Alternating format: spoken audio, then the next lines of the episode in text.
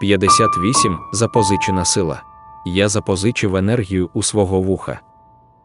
Щоб сформувати наші спільні думки, озвучте ідею.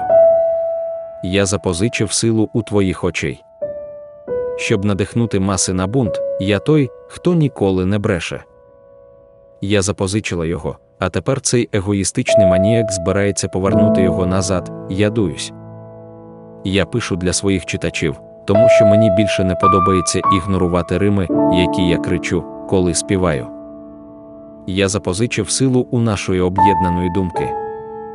Дайте кілька уроків і, за допомогою моєї аудиторії, поліпшите ідеї, які ми вловили. Я запозичив силу, і іноді я не наважуюся повернути її, я хмурюся. Для колишнього невдахи, якого відкинули всі всередині, я сідаю. Я запозичив цю силу, і якщо мене назвуть генієм, це буде прокляттям. Бо ти бачиш, що без тебе не було б видно жодного рядка, і не було б вірша. Я запозичив цю силу, іноді мені здається, що я вкрав її у тебе. Але разом з цією запозиченою силою ми сформуємо наступну мету світу, яка завжди залишатиметься вірною.